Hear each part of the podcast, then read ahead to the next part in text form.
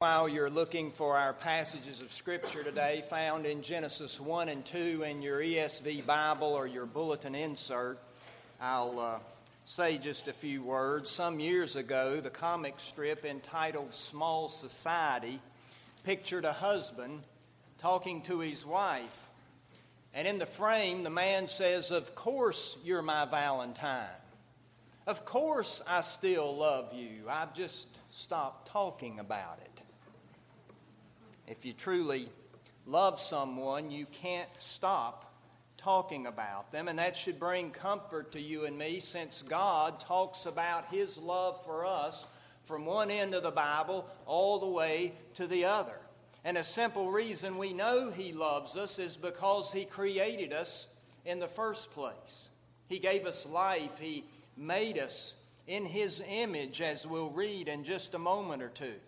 And that biblical truth the fact that we're made in the image of God is part of what's behind the Sanctity of Human Life Sunday uh, that we celebrate in the Christian calendar today. Of course, another word for sanctity is sacredness. Life is sacred, as is the marital relationship, as we'll also see in our text. Typically, this Sunday is associated with the sadness of abortion. And uh, I've preached on that in past years. But since most abortions come from those who are unmarried, not all, but most, I thought I would talk about the sacredness of marriage today with the thought that if we understand what I'm calling the sacredness of sex within the marital relationship, then we could lessen the source of unwanted babies and at the same time speak to another societal challenge that's facing us today in America and all over the world, and especially as we are people, Christian people, who adhere to the Word of God. So turn with me to uh, Genesis, the end of chapter 1, and we'll begin to read together, starting at verse 26. Then God said, Let us make man in our image, after our likeness, and let them have dominion over the fish of the sea, and over the birds of the heavens, and over the livestock, and over all the earth, and over every creeping thing that creeps on the earth. So God created man in his own image. In the image of God, he created him. Male and female, he created them. And God blessed them. And God said to them, Be fruitful and multiply, and fill the earth and subdue it, and have dominion over the fish of the sea, and over the birds of the heavens, and over every living thing that moves on the earth. And God said, Behold, I have given you every plant yielding seed that is on the face of all the earth, and every tree with seed in its fruit. You shall have them for food. And to every beast of the earth, and to every bird of the heavens, and to everything that creeps on the earth, everything that has the breath of life, I have given every green plant for food. And it was so. And God saw everything that He had made and behold, it was very good. And there was evening, and there was morning, the sixth day. Then the Lord God said, It is not good that the man should be alone. I will make him a helper fit for him. Now, out of the ground, the Lord God had formed every beast of the field and every bird of the heavens and brought them to the man to see what he would call them. And whatever the man called every living creature, that was its name. The man gave names to all livestock, and to the birds of the heavens, and to every beast of the field. But for Adam, there was not found a helper fit for him. So the Lord God caused a deep sleep to fall upon the man. And while he slept, took one of his ribs and closed up its place with flesh. And the rib that the Lord God had taken from the man, he made into a woman and brought her to the man. Then the man said, This at last is bone of my bones and flesh of my flesh. She shall be called woman because she was taken out of man. Therefore, a man shall leave his father and his mother and hold fast to his wife, and they shall become one flesh. And the man and his wife were both naked and were not ashamed.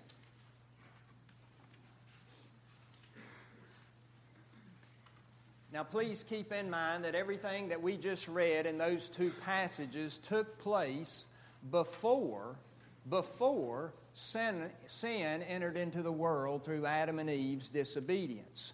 What we have in Genesis 1 and 2 is a story of creation and God's design for these human beings that He has made, and it was all very good. And we know from Genesis 1 and 2 that Adam and Eve have a perfect, we might call face to face relationship with God and with each other. There's no sin, there's no shame, there's no pain, no agony, no death, no sickness. Everything is perfect.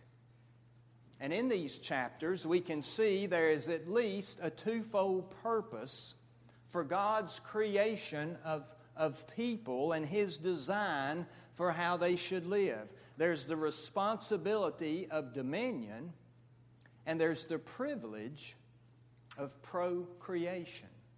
The responsibility of dominion, the privilege of procreation.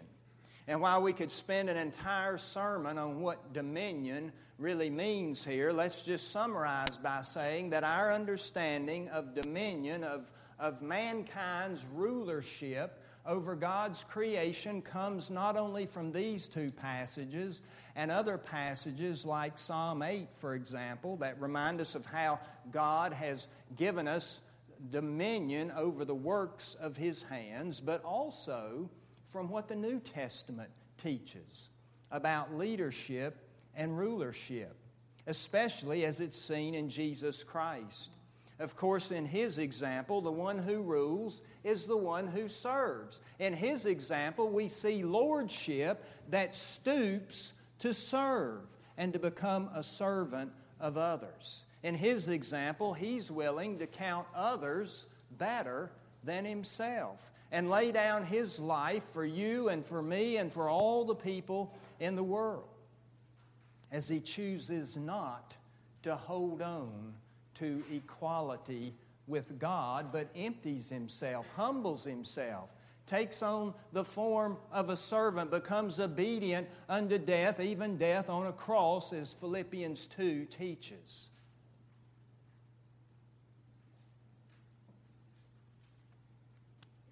You see, this hope of equality with God, which Jesus does not grasp, that's what will get Adam and Eve into trouble in Genesis 3. Because you remember, the serpent, Satan, says, You can be just like God. And this wanting to be like God is what gets you and me into trouble as well.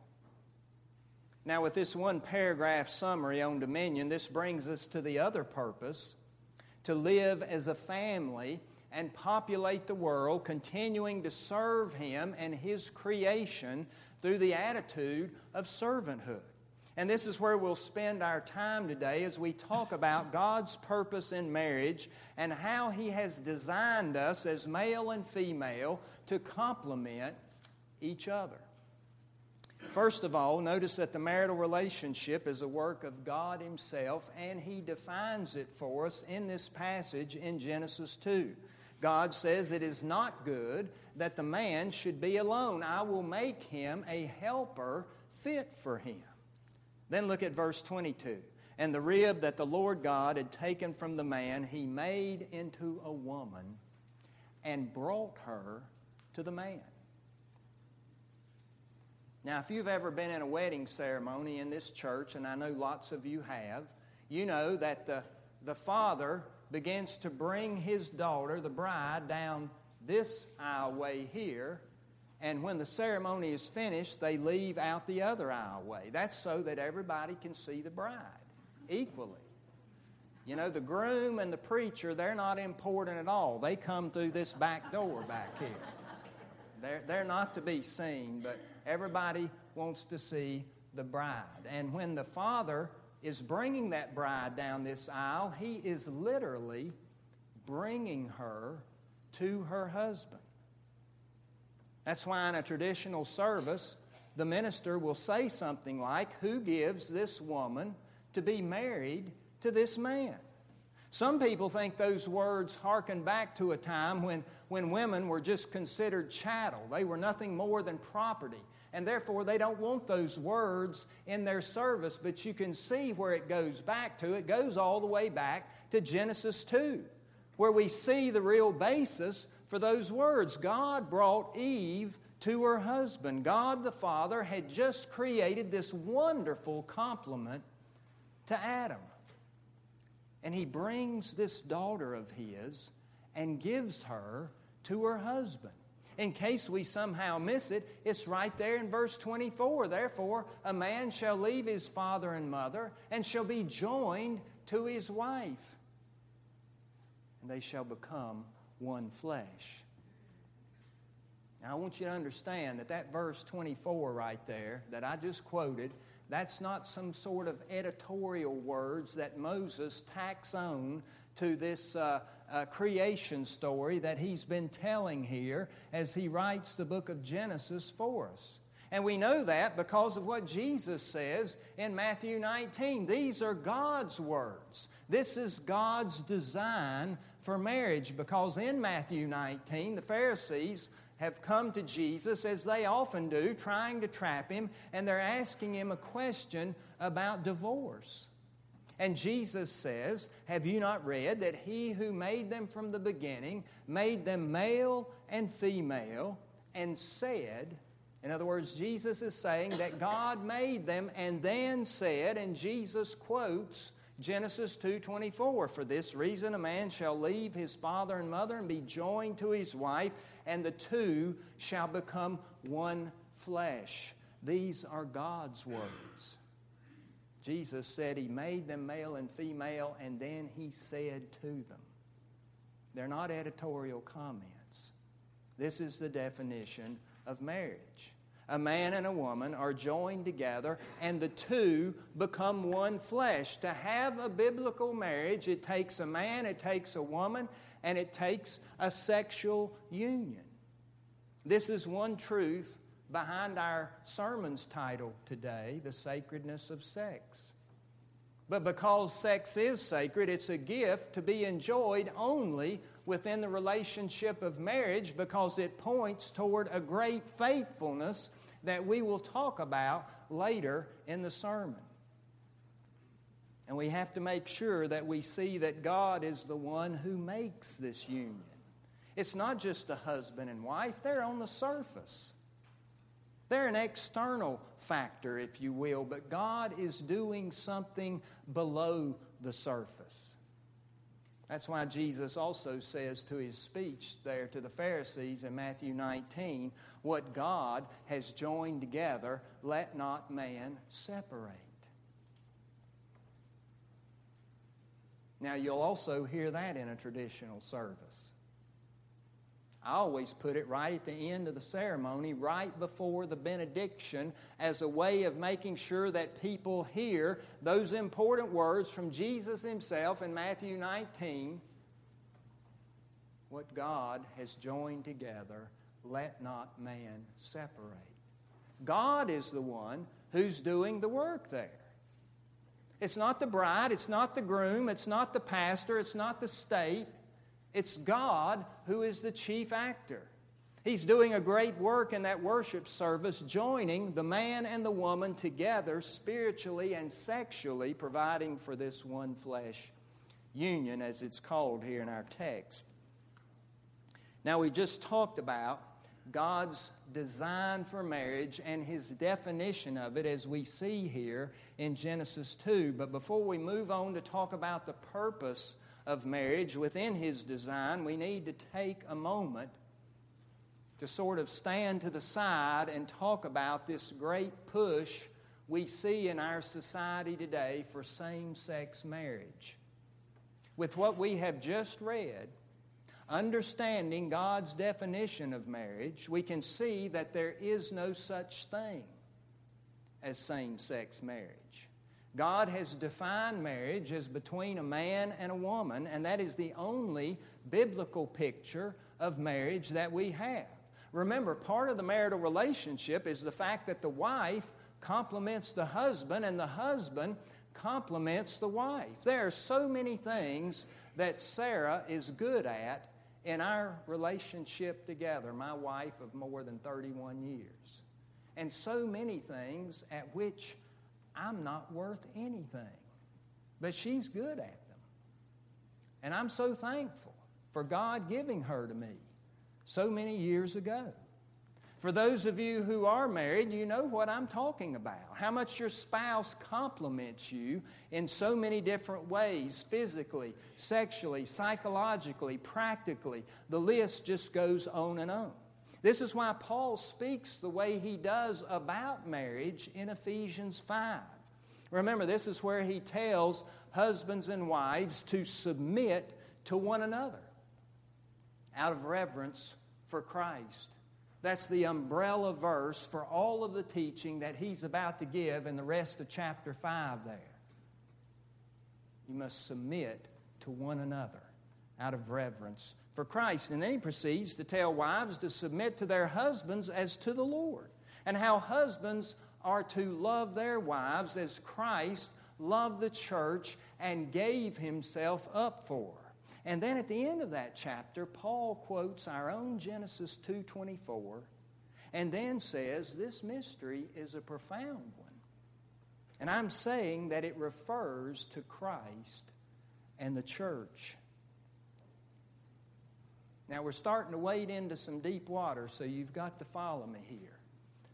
This is a place, another place in Scripture where marriage is spoken of extensively. I'm talking about Ephesians 5 21 and following. And because Paul connects the meaning of marriage to the relationship of Jesus and his church, this means that the basic roles of husbands and wives are not interchangeable.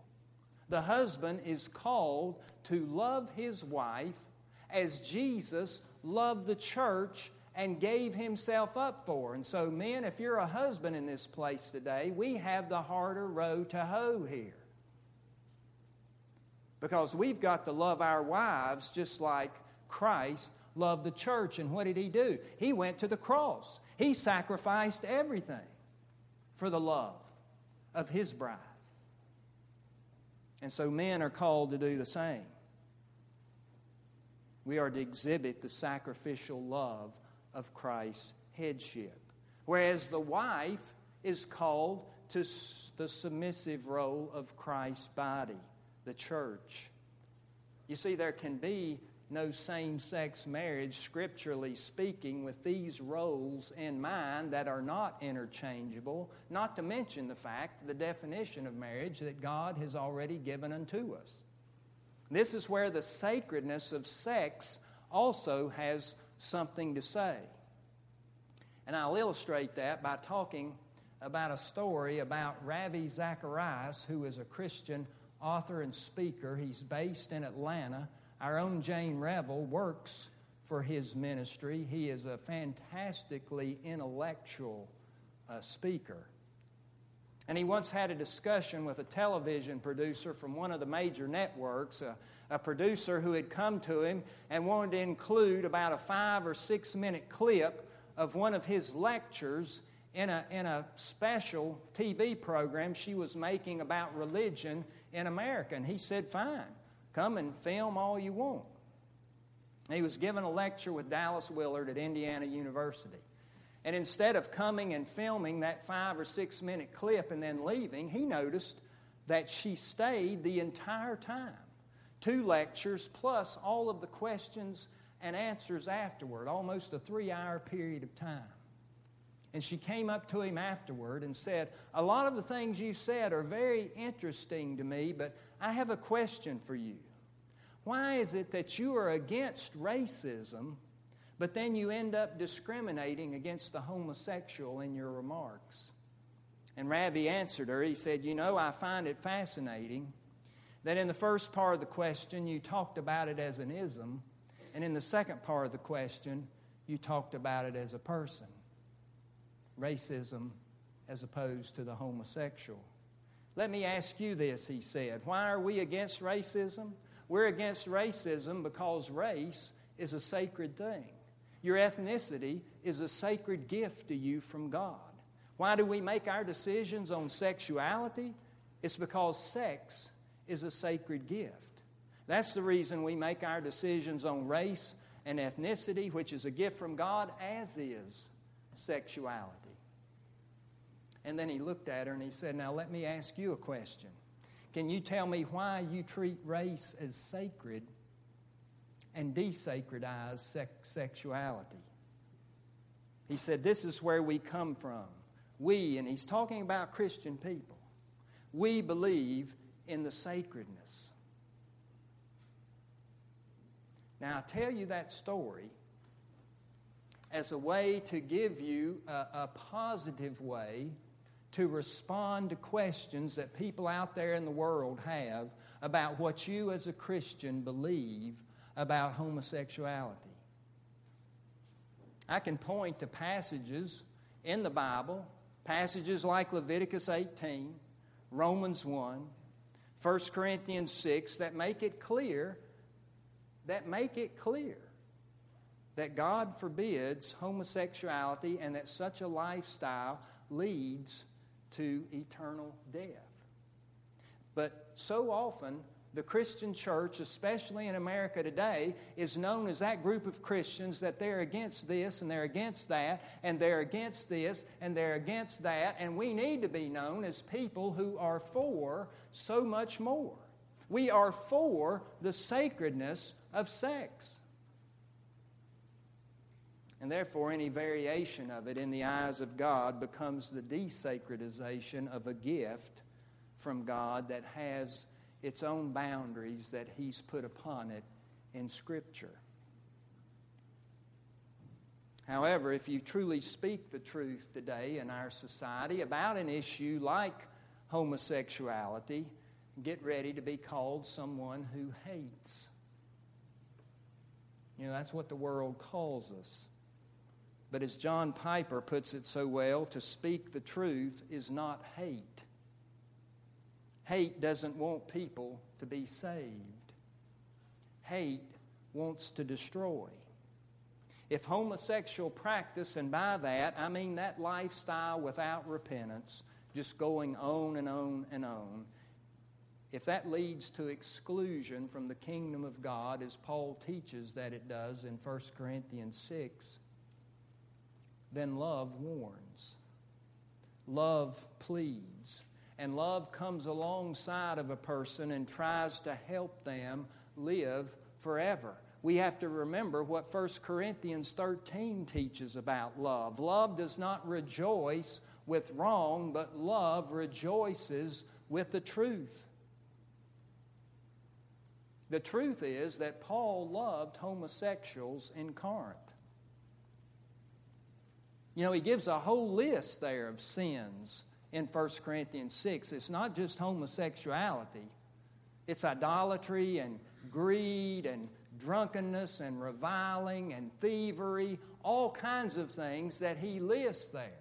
And he loved those kinds of sinners in Corinth, and he brought the good news of Jesus Christ to them so that they might be saved.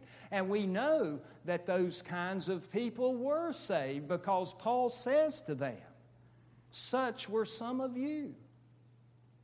As this list of sins I've just given, but you were washed, you were justified in the name of Jesus Christ. So, you and I, in the Christian church today, we proclaim the gospel to all people, and we are to love them regardless of what they've done or what they are doing. That's who we are as Christian people because that's who God is. Remember, God shows His love for us in that while we were yet sinners, Christ died for us. Romans 5 8. So we're to have the same kind of ministry in the world where we are. We're to love those people out there who are sinning in the world and somehow get across to them that God loves them so much that He sent His own Son into the world to die on the cross for them. And that's not hate, that's love. And that's what we got to make sure we do as the church. Now, but we have to move quickly to God's purpose for marriage because we said we were going to talk about that, which in our text is clear to see procreation, having babies, and multiplying on the earth. In other words, all you young couples out there, you can get with it because we need more babies. I'm aware of two in this church that are going to be born this year, and they're both coming in February and we need more, more young children than that. So uh, the early crowd, that church, uh, that congregation, I told them to make sure all those young couples there would, would get busy, and they told me they would. So, uh, with the thought, of course, that we'll teach these children that are born into the life of this congregation God's love for them and the way He calls us to live as His people, with the thought that they'll be the next generation of those who serve in the kingdom's work. But because of Ephesians 5, which we've already mentioned, we can also see that marriage is not just for procreation. Marriage is also for God's glory. As Paul told us there, marriage is patterned after Christ's commitment, his covenant commitment to his own church. As we remember in the sacrament of the Lord's Supper, every time we celebrate communion here, uh, Philip and myself or Bob, we tell you those words of Jesus that he spoke to his disciples in that upper room in his last meal with them. He said, This cup is the new covenant in my blood. You see, this new covenant is an unbreakable marriage. Jesus will never divorce the church, his body. And since marriage is patterned after Christ's covenant relationship to the church, this means, as John Piper words it, that the highest significance and the ultimate purpose of marriage is to put the covenant relationship of Christ and his church on display on display to the whole world around us. That's what marriage is all about. Your faithfulness as a husband to your wife and your love for her, and her faithfulness to you and her love for you are to display to the world around us how faithfully Jesus Christ loves and cares for His church and how He'll never leave her. And that's why God so dislikes divorce.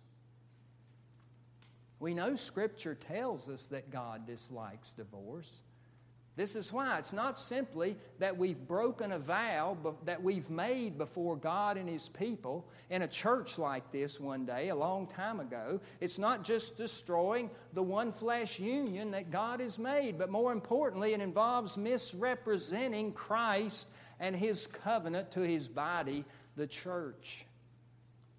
Paul says this mystery at the end of Ephesians 5, this mystery, talking about the relationship between husbands and wives, this mystery refers to Christ and the church.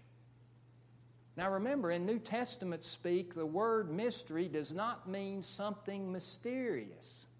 It means something we would not have known had it not been revealed by God Himself. Paul is saying the marital union of a man and woman into one flesh is realized perfectly only in the union of Jesus and the church, His bride. And that union is what the marital relationship should always proclaim. And when we think of it in those terms, it's another reason for the sacredness of sex. But our good news today, regardless of what kind of sinner we've been, the sinner we are, the sinner we will be, all the numerous mistakes we've made in our lives, the good news is Jesus will never leave us. I know that some of you have been divorced before, and I'm not trying to give you a hard time today. I just want to make sure we understand the truth of what God teaches in His Word. I know that most of you have, have biblical grounds for a divorce. You can't help that your spouse abandoned the marital relationship or was unfaithful.